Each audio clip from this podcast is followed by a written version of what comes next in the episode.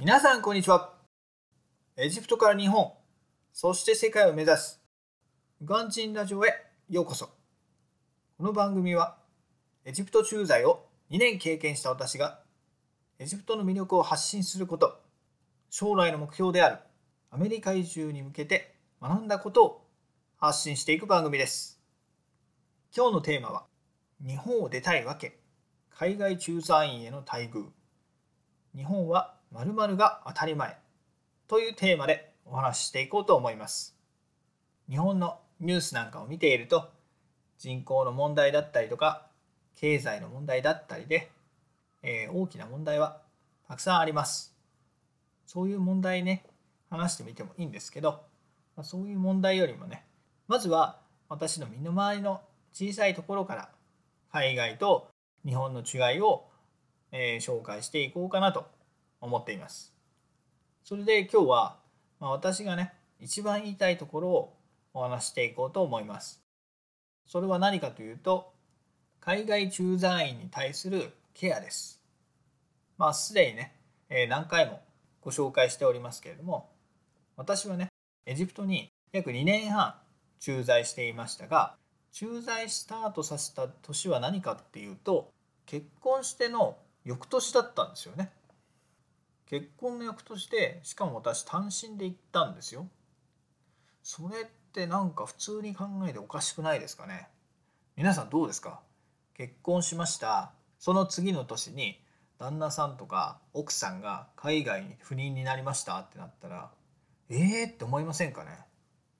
で、私は、まあ、エジプトに対してね、妻が難色を示したので、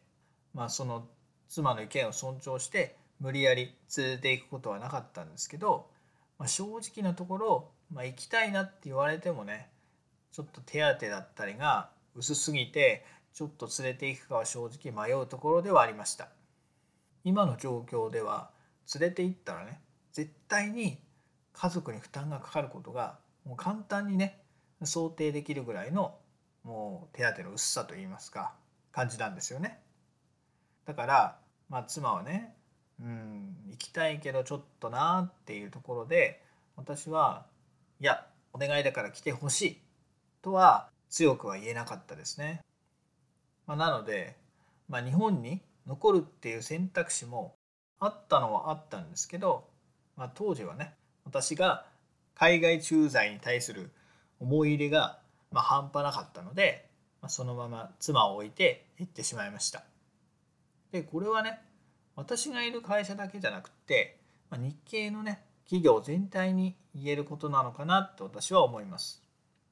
やっぱ周りを見ていて結構ね単身で来ている人が多いんですよね。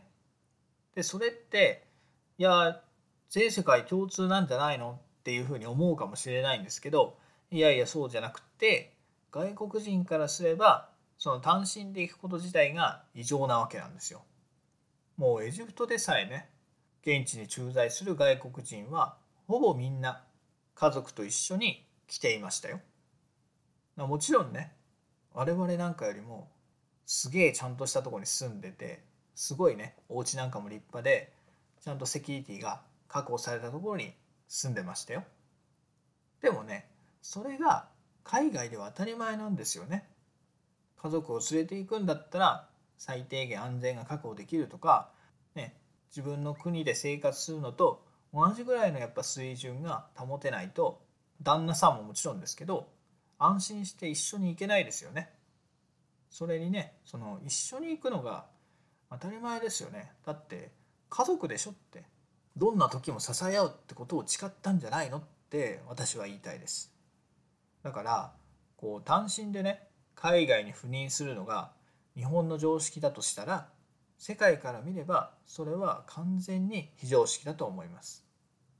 この問題については、駐在員をね目指していく私にとってみては最もね大きな問題だと思っています。今ねちょっと昔になっちゃったかな、えー、働き方改革なんていう言葉が流行ったかと思うんですけれども、その改革がねこういう駐在員の方にもね進んでくれることを願っていますけれども、まあ見てるとそんなことはないですよね。海外の話なんて全然ニュースで一回も見たことありませんからね。だから、えー、日本の企業で頑張るんじゃなくて、もっと外に向かってね、自分で環境を変えるしかないのかなと私は最近強く感じています。ということで、えー、今日はこの辺で終わりたいと思います。バイバイ。Have a lovely evening.